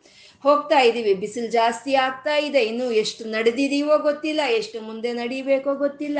ವಿಪರೀತವಾದಂಥ ಒಂದು ಒಂದು ಶರೀರಕ್ಕೆ ಒಂದು ಟೈರ್ಡ್ನೆಸ್ ಅಂತೀವಲ್ವ? ಸೋತೋಗಿದೆ. ಈ ಶರೀರ ಸೋತೋಗಿದೆ. ಬಿಸಿಲಿಗೆ ಬೆವರ್ತಾ ಇದೆ. ಆವಾಗ ಅವನಿಗೆ ಒಂದು ನೆರಳು ಅನ್ನೋದು ಬೇಕು. ಆ, ಅವನು ಅವನು ಒಂದು ವೃಕ್ಷದ ಕೆಳಗೆ ಹೋಗಿ ನಿಂತ್ಕೊಳ್ತಾನೆ. ಹಾಗೆ ಈ ಸಂಸಾರ ಅನ್ನೋ ಒಂದು ನಡಿಗೆಯನ್ನು ಶುರು ಮಾಡಿದ್ದೀವಿ ನಾವು. ಎಷ್ಟು ಜನ್ಮಗಳಿಂದ ನಡ್ಕೊಂಡು ಬರ್ತಾ ಇದ್ದೀವೋ ನಮಗೆ ತಿಳಿದು. ಇನ್ನೂ ಎಷ್ಟು ಜನ್ಮಗಳು ನಡಿಬೇಕು ತಿಳಿದು. ಇವಾಗ ಸದ್ಯಕ್ಕೆ ಸುಸ್ತಾಗೋಗಿದೆ. ಇವಾಗ ತಾತ್ಕಾಲಿಕವಾಗಿ ಒಂದು ವಿಶ್ರಾಂತಿ ಅನ್ನೋದು ನಮಗೆ ಬೇಕಾಗಿರೋದು. ಆ ತಾತ್ಕಾಲಿಕವಾಗಿ ಬೇಕಾಗಿರುವಂಥ ವಿಶ್ರಾಂತಿಯನ್ನು ಕೊಡುವಂಥ ವೃಕ್ಷವೇ ಅದೇ ಶಿವನ ಪಾದ ಅಂತ ಹೇಳೋದು. ಇದನ್ನೇ ಅಂತರ್ಯಾಮಿ, ಅಲಸಿತಿ, ಸೊಲಸಿತಿ ಅಂತ ಅನ್ನಮಯ್ಯ ಹೇಳ್ತಾರಲ್ವಾ? ಈ ಒಂದು ನೂರಾರು, ಸಾವಿರಾರು ಒಂದು ಜನ್ಮಗಳನ್ನ ಎತ್ತಿ ಬರ್ತಾ, ನಡೀತಾ ನಡೀತಾ ನಡೀತಾ ಇದ್ದೀವಿ, ಸೋತೋಗ್ತಾ ಇದ್ದೀವಿ. ಇನ್ನು ಎಷ್ಟು ದಾರಿ ಇದೆಯೋ ತಿಳಿದು ನಮಗೆ ನಡೆಯೋ ಅಂಥದ್ದು. ಆ ಸೋತೋಗಿರೋ ಒಂದು, ಈ ಶರೀರಕ್ಕೆ, ಈ ಸೋತೋಗಿರೋ ಒಂದು ಆತ್ಮಕ್ಕೆ ತಾತ್ಕಾಲಿಕವಾಗಿ ಒಂದು ಶಾಂತಿಯನ್ನು ಕೊಡುವಂಥ ವೃಕ್ಷದ ಹಾಗೆ ಅವನು ಬರಬೇಕು. ತರೋ ಅಂತಂದ್ರೆ ವೃಕ್ಷ, ಆ ವೃಕ್ಷದ ಹಾಗೆ ಬರ್ತ, ಬರಬೇಕು ಅವನು ಅಂತ ಇಲ್ಲಿ ಹೇಳ್ತಾ ಇದ್ದಾರೆ. ಶ್ರಮೇಣ ಪತಿ ಕಶ್ಚಾಯಂ ತರೋ ವೃಷ್ಟಿತೋ ಭೀತಃ. ಒಂದು ಸ, ಒಂದು ಪ್ರವಾಹದಲ್ಲಿ ಕೊಚ್ಕೊಂಡು ಹೋಗೋ ಅಂಥದ್ದು ಅಂದರೆ ಅದೊಂದು ಪ್ರಾಣಕ್ಕೆ ಅಪಾಯ ಇರೋವಂಥ ಒಂದು ಪರಿಸ್ಥಿತಿ. ಆ ಪ್ರಾಣಕ್ಕೆ ಅಪಾಯ ಇಂಥ ಪರಿಸ್ಥಿತಿನಲ್ಲಿ ನಮ್ಮನ್ನ ಕಾಪಾಡೋ ಅಂಥವನು ಶಿವನೇ. ಈ ತಾ ನಾನು ಮಾಡ್ತಾ ಇರೋ ಕೆಲಸಗಳಲ್ಲಿ ತಾತ್ಕಾಲಿಕವಾಗಿ ನಮಗೆ ಒಂದು ತಾತ್ಕಾಲಿಕವಾಗಿ ಒಂದು ಸುಸ್ತು ಅಂತ ಒಂದು ವಿಶ್ರಾಂತಿ ಅನ್ನೋದು ನಮ್ಗೆ ಬೇಕಾಗಿರಾಗ ಆ ವಿಶ್ರಾಂತಿಯನ್ನ ನೆರಳನ್ನ ಕೊಡೋಂಥವನು ಅವನೇ, ಅವನು ತರೋ ಅಂತ. ವೃಷ್ಟಿತೋ ಭೀತಃ, ಎಲ್ಲೋ ಹೋಗಿದ್ದೀವಿ. ಮಳೆ ಮಳೆ ಸುರಿದೋಗ್ತಾ ಇದೆ ಸುರಿದೋಗ್ತಾ ಇದೆ. ಎಲ್ಲೂ ಕಾಣಿಸ್ತಾ ಇಲ್ಲ, ಯಾವುದು ಒಂದು ಮನೆ ಕಾಣಿಸ್ತಾ ಇಲ್ಲ. ಅವಾಗ ಯಾವ ರೀತಿಯ ಒಂದು ಬರ್ತಾನೆ ಅಂತಂದ್ರೆ ಸ್ವಸ್ಥ ಗೃಹಂ ಅಂತಿದ್ದಾರೆ. ಆ ಮಳೆ ಅನ್ನೋದು ಸುರಿತಾ ಇದ್ರೆ ನಮಗೆ ಒಂದು ಸೂರು ಅನ್ನೋದು ಬೇಕು. ನಮ್ಮ, ನಾವು ಆ ಮಳೆಯಿಂದ ನಾವು ರಕ್ಷಣೆ ಪಡ್ಕೊಳ್ಳೋದಕ್ಕೋಸ್ಕರ.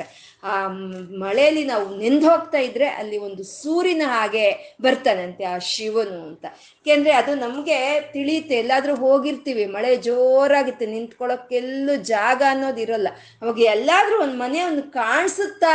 ಅಂತ ನೋಡ್ತಾ ಇರ್ತೀವಿ ನಾವು. ಆ ಕಾಣಿಸಿದ ತಕ್ಷಣ ಓಡೋಗಲ್ಲಿ ನಿಂತ್ಕೊಳ್ತೀವಿ. ಆ ಮಳೆಯಿಂದ ನಮ್ಗೆ ಆ ರಕ್ಷಣೆ ಅನ್ನೋದು ಸಿಕ್ಕುತ್ತೆ ಅಲ್ವಾ? ಆದರೆ ಮರ್ತೋಗ್ಬಿಡ್ತೀವಿ. ಅದಷ್ಟೇ, ಅದಷ್ಟಕ್ಕೆ ಆಗೋಯ್ತು, ಅದು ಮರ್ತೋಗ್ಬಿಡ್ತೀವಿ ನಾವು. ಆ ಮಳೆಯಲ್ಲಿ ನಮಗೆ ಆ ಒಂದು ಹಸೂರು ಅನ್ನೋದು ನಮಗೆ ಸಿಕ್ತು, ಆಧಾರವಾಗಿ ಅನ್ನೋದು ಮರ್ತೋಗ್ಬಿಡ್ತೀವಿ. ಹಾಗೆ ಈ ಪ್ರಪಂಚದಲ್ಲಿ, ಈ ಸಂಸಾರದಲ್ಲಿ ನಾವು ನಡೀತಾ ಇದ್ದೀವಿ. ನಮಗೆ ಕಷ್ಟಗಳು ಅನ್ನೋದು ಬರ್ತಾ ಇದೆ. ಬರ್ತಾ ಇರಬೇಕಾದ್ರೆ ಆ ಪರಮಾತ್ಮನ ಕೇಳ್ತೀವಿ. ಬಂದು ಅವನ ಆಧಾರವಾಗಿ ಆ ಸ್ವಸ್ಥ ಗೃಹಂ, ಆ ಒಂದು ಒಳ್ಳೆಯ ಒಂದು ಆಧಾರವನ್ನು ತೋರಿಸ್ತಾನೆ. ಅದಾಗೋಯ್ತಾ? ಆಮೇಲೆ ಮರ್ತೋಗ್ಬಿಡ್ತೀವಿ ನಾವು ಅಷ್ಟೇ.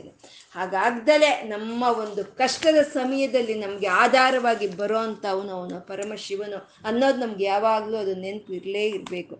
ಸ್ವಸ್ಥ ಗೃಹಂ, ಗೃಹಸ್ಥಂ ಗೃಹಸ್ಥ ಮತಿಥಿ ಅಂತಿದ್ದಾರೆ. ಒಂದು ಪ್ರವಾಹದಲ್ಲಿ ಚೊಚ್ಚು, ಒಂದು ಇದು ಮಾಡಿ ಚೊಚ್ಕೊಂಡು ಹೋಗ್ತಾ ಇರೋ ಅಂಥವ್ರಿಗೆ ಒಂದು ಅಂಬಿಗನಾಗಿ ಬಾ ಅಂತ ಕೇಳಿದ್ರು. ನಡೆದು ನಡೆದು ಜನ್ಮ ಜನ್ಮಗಳಿಂದ ನಡೆದು ಇನ್ನೂ ಎಷ್ಟು ಜನ್ಮಗಳು ನಡಿಬೇಕೋ ನನಗೆ ತಿಳಿದು ಸೋತೋಗಿದ್ದೀನಿ. ಸೋತೋಗಿರೋವನಿಗೆ ನನಗೆ ಒಂದು ಸ್ವಲ್ಪ ನೆರಳನ್ನು ಕೊಡು, ವೃಕ್ಷದಾಗೆ ಬಾ ನೀನು ಅಂತ ಕರೆದ್ರು. ಮತ್ತೆ ಒಂದು ಜ, ಒಂದು ಧಾರಾಕಾರವಾಗಿ ಸುರಿತಾ ಇರೋ ಒಂದು ಮಳೆಯಲ್ಲಿ ಸಿಗಾಕೊಂಡಿದ್ದೀನಿ ನಾನು. ಆ ಸಿಗಾಕೊಂಡಿರೋ ಒಂದು ಮಳೆಯಿಂದ ನನಗೊಂದು ರಕ್ಷಣೆಯನ್ನು ಕೊಟ್ಟು ಸೂರಾಗಿ ಬಾ ಅಂತ ಕರೆದ್ರು. ಮತ್ತೆ ಗೃಹಸ್ಥ ಮತಿಥಿ ಅಂತಿದ್ದಾರೆ. ಗೃಹಸ್ಥ ಮತಿಥಿ ಅಂದ್ರೆ ಒಂದು ಗೃಹಸ್ಥನಿಗೆ ಅತಿಥಿ ಸಿಕ್ಕದಾಗೆ ನೀನು ಸಿಕ್ಕು ಅಂತ. ಅಥವಾ ಅತಿಥಿಗೆ ಒಂದು ಗೃಹಸ್ಥನು ಸಿಕ್ಕದಾಗೆ ಸಿಕ್ಕು ಅಂತ. ಈ ಅತಿಥಿ ಅತಿಥಿ ಸತ್ಕಾರ ಅನ್ನೋದು, ಅತಿಥಿ ದೇವೋ ಭವ ಅನ್ನೋದು ನಮ್ಮ ಭಾರತ ದೇಶದಲ್ಲಿ ಹಿಂದೂ ಸಂಪ್ರದಾಯದಲ್ಲಿ ಅತ್ಯಂತ ಒಂದು ಪ್ರಾಧಾನ್ಯತೆಯನ್ನು ಹೊಂದ್ಕೊಂಡಿರುವಂಥದ್ದು, ಒಂದು ಅತಿಥಿ ಸತ್ಕಾರ ಅಂತ ಹೇಳೋವಂಥದ್ದು. ಅತಿಥಿ ಅಂತಂದರೆ ನಾವು ಕರೀದಲೇ ನಮ್ಮ ಮನೆಗಳಿಗೆ ಬರೋ ಅಂಥವ್ರನ್ನೇ ಅತಿಥಿ ಅಂತ ಹೇಳ್ತೀವಿ. ನಾವು ಕರ್ದಿರಲ್ಲ. ಅವ್ರು ಬರ್ತಾರೆ ಅಂತ ಅಂಥವ್ರನ್ನ ಅತಿಥಿ ಅಂತಾರೆ. ನಾವು ಕರೆದ್ರೆ ಬರೋ ಅಂಥವ್ರನ್ನ ಅಭ್ಯಾಗತರು, ಅತಿಥಿ ಅಭ್ಯಾಗತರು ಅಂತಾರಲ್ವ? ಅಭ್ಯಾಗತರು ಅಂತಾರೆ. ನಾವು ಕರೆದು ಬರೋ ಅಂಥವ್ರನ್ನ ಅಭ್ಯಾಗತರು ಅಂತ ಹೇಳ್ತಾರೆ. ಈ ಅತಿಥಿ ಹಿಂದಿನ ಕಾಲದಲ್ಲಿ ಎಲ್ಲಾದರೂ ಪ್ರಯಾಣ ಮಾಡಬೇಕು ಅಂತಂದರೆ ಅವ್ರಿಗೇನು ಈಗಿನ ಥರ ಕ್ಯಾಬ್ಗಳು ಬಸ್ಸುಗಳು ಇರಲಿಲ್ಲ. ಕಾಲ್ನಡಿಗೆಯಲ್ಲೇ ಹೋಗ್ತಾ ಇದ್ರು. ಇವಾಗ ಒಂದು ಕಾಶಿಗೆ ಹೋಗಬೇಕು ಅಂತಂದ್ರೆ ಕಾಲ್ನಡಿಗೆಯಲ್ಲೇ ನಡ್ಕೊಂಡು ಹೋಗೋದು. ಎಷ್ಟು ದಿನನಾದರೂ ಆಗ್ಬೋದು. ಆ ಶಿವನಾಮ ಸ್ಮರಣೆಯನ್ನು ಮಾಡಿಕೊಂಡು ಅವ್ರು ಕಾಲ್ನಡಿಗೆಯಲ್ಲೇ ಹೋಗ್ತಾ ಇದ್ರು. ಅವ್ರಿಗೆ ಮಧ್ಯಾಹ್ನ ಆಗೋ ಅಷ್ಟೊತ್ತಿಗೆ ಅವ್ರಿಗೆ ಒಳ್ಳೆ ಗೃಹಸ್ಥನ್ ಸಿಕ್ಕಿದ್ರೆ? ಹೇಗಿರುತ್ತೆ ಅಲ್ವಾ? ಯಾಕೆಂದ್ರೆ ಅವ್ರು ಎಲ್ಲಂದ್ರೆ ಅಲ್ಲಿ ತಿನ್ನೋರಲ್ಲ, ಅವಾಗ ಫಾಸ್ಟ್ ಫುಡ್ ಇಲ್ಲ ಅವೆಲ್ಲಿ ಫುಟ್ಪಾತ್ ಮೇಲೆ ಏನು ಸಿಕ್ಕಲ್ಲ. ಸಿಕ್ಕಿದ್ರು ಅವ್ರೇನು ತಿನ್ನಲ್ಲ. ಅವ್ರಿಗೊಂದು ನೀತಿ, ನಿಯಮಗಳು, ಒಂದು ಆಚಾರ, ವ್ಯವಹಾರಗಳು ಅನ್ನೋದು ಇರುತ್ತೆ, ಒಂದು ಶುಚಿ ಅನ್ನೋದು ಇರುತ್ತೆ. ಹಾಗಾಗಿ ಅಂತ ನಡೆದು ನಡೆದು ಬಂದಂತ ಅವ್ರಿಗೆ ಒಳ್ಳೆಯ ಗೃಹಸ್ಥನ್ ಸಿಕ್ಕಿದ್ರೆ ಹೇಗಿರುತ್ತೆ? ಅಲ್ವಾ? ಎಷ್ಟು ಸಂತೋಷ. ಹಾಗೆ ನಡೀತಾ ಇರೋ ನನಗೆ ಒಂದು ಗೃಹಸ್ಥನ್ ಸಿಕ್ಕದಾಗೆ ಸಿಕ್ಕು ನೀನು ಅಂತ ಇಲ್ಲಿ ಕೇಳ್ತಾ ಇದ್ದಾರೆ. ಮತ್ತೆ ಗೃಹಸ್ಥನಿಗೂ ಅಷ್ಟೇ, ಗೃಹಸ್ಥರು ಅಷ್ಟೇ, ಯಾರಾದರೂ ಅತಿಥಿ ಇವತ್ತು ಬರಬಾರ್ದ? ನನ್ನ ಆತಿಥ್ಯವನ್ನು ಸ್ವೀಕಾರ ಮಾಡಬಾರ್ದ ಅಂತ ಅವರು ನೋಡ್ತಾನೆ ಇರ್ತಾರೆ. ಹಾಗೆ ಆ ಒಳ್ಳೆಯ ಗೃಹಸ್ಥನಿಗೆ ಒಳ್ಳೆಯ ಅತಿಥಿ ಸಿಕ್ಕದಂಗೆ, ಒಳ್ಳೆಯ ಅತಿಥಿಗೆ ಒಳ್ಳೆಯ ಗೃಹಸ್ಥ ಸಿಕ್ಕದಂಗೆ ನೀನು ನನಗೆ ಸಿಕ್ಕು ಅಂತ ಇಲ್ಲಿ ಗುರುಗಳು ಕೇಳ್ತಾ ಇರೋವಂಥದ್ದು ಗೃಹಸ್ಥಮತಿಥಿ ಅಂತ. ಅಂದರೆ ಇದು ವ್ಯಾ ವಸಿಷ್ಠ ಋಷಿಗಳು ಪರಮಾತ್ಮನ ಬಗ್ಗೆ, ಆ ಪರಮಶಿವನ ಬಗ್ಗೆ ತಪಸ್ಸನ್ನು ಆಚರಿಸ್ತಾರೆ. ತಪಸ್ಸನ್ನು ಆಚರಿಸಿದಾಗ ಪಾರ್ವತಿ ಪರಮೇಶ್ವರರು ಗೃಹಸ್ಥರಾಗಿ ಬರ್ತಾರೆ. ಗೃಹಸ್ಥರಾಗಿ ಬರ್ತಾರೆ ಇಬ್ರು ಜಂಟಿಯಾಗಿ, ಗಂಡ ಹೆಂಡತಿಯಾಗಿ ಬರ್ತಾರೆ. ಅದು ಯಾವುದು ಸಮಯ ಅಂದರೆ ಮಧ್ಯಾಹ್ನದ ಊಟದ ಸಮಯನಂತೆ. ಅಂದರೆ ಆಗ್ತಾ ಇರಬೇಕಾದ್ರೆ ಅದು ಮಧ್ಯಾಹ್ನ, ಅದು ಊಟದ ಸಮಯ. ಇವ್ರಿಗೂ ಇವಾಗ ಹಶವಾಗ್ತಾ ಇದೆ. ಯಾವ ಹಶುವು ಪರಮಾತ್ಮನ ಕರುಣೆಯನ್ನು ಪಡ್ಕೋಬೇಕು ಅನ್ನೋ ಹಶುವು ಆ ವಸಿಷ್ಠರಲ್ಲಿ ಆಗ್ತಾ ಇದೆ. ಹಾಗಾಗಿ ಅವ್ರಿಗೆ ಅದು ಮಧ್ಯಾಹ್ನದ ಸಮಯ. ಆ ಮಧ್ಯಾಹ್ನದ ಸಮಯದಲ್ಲಿ ಗೃಹಸ್ಥರಾಗಿ ಪಾರ್ವತಿ ಪರಮೇಶ್ವರರು ಅವರಿಗೆ ದರ್ಶನವನ್ನು ಕೊಡ್ತಾರಂತೆ.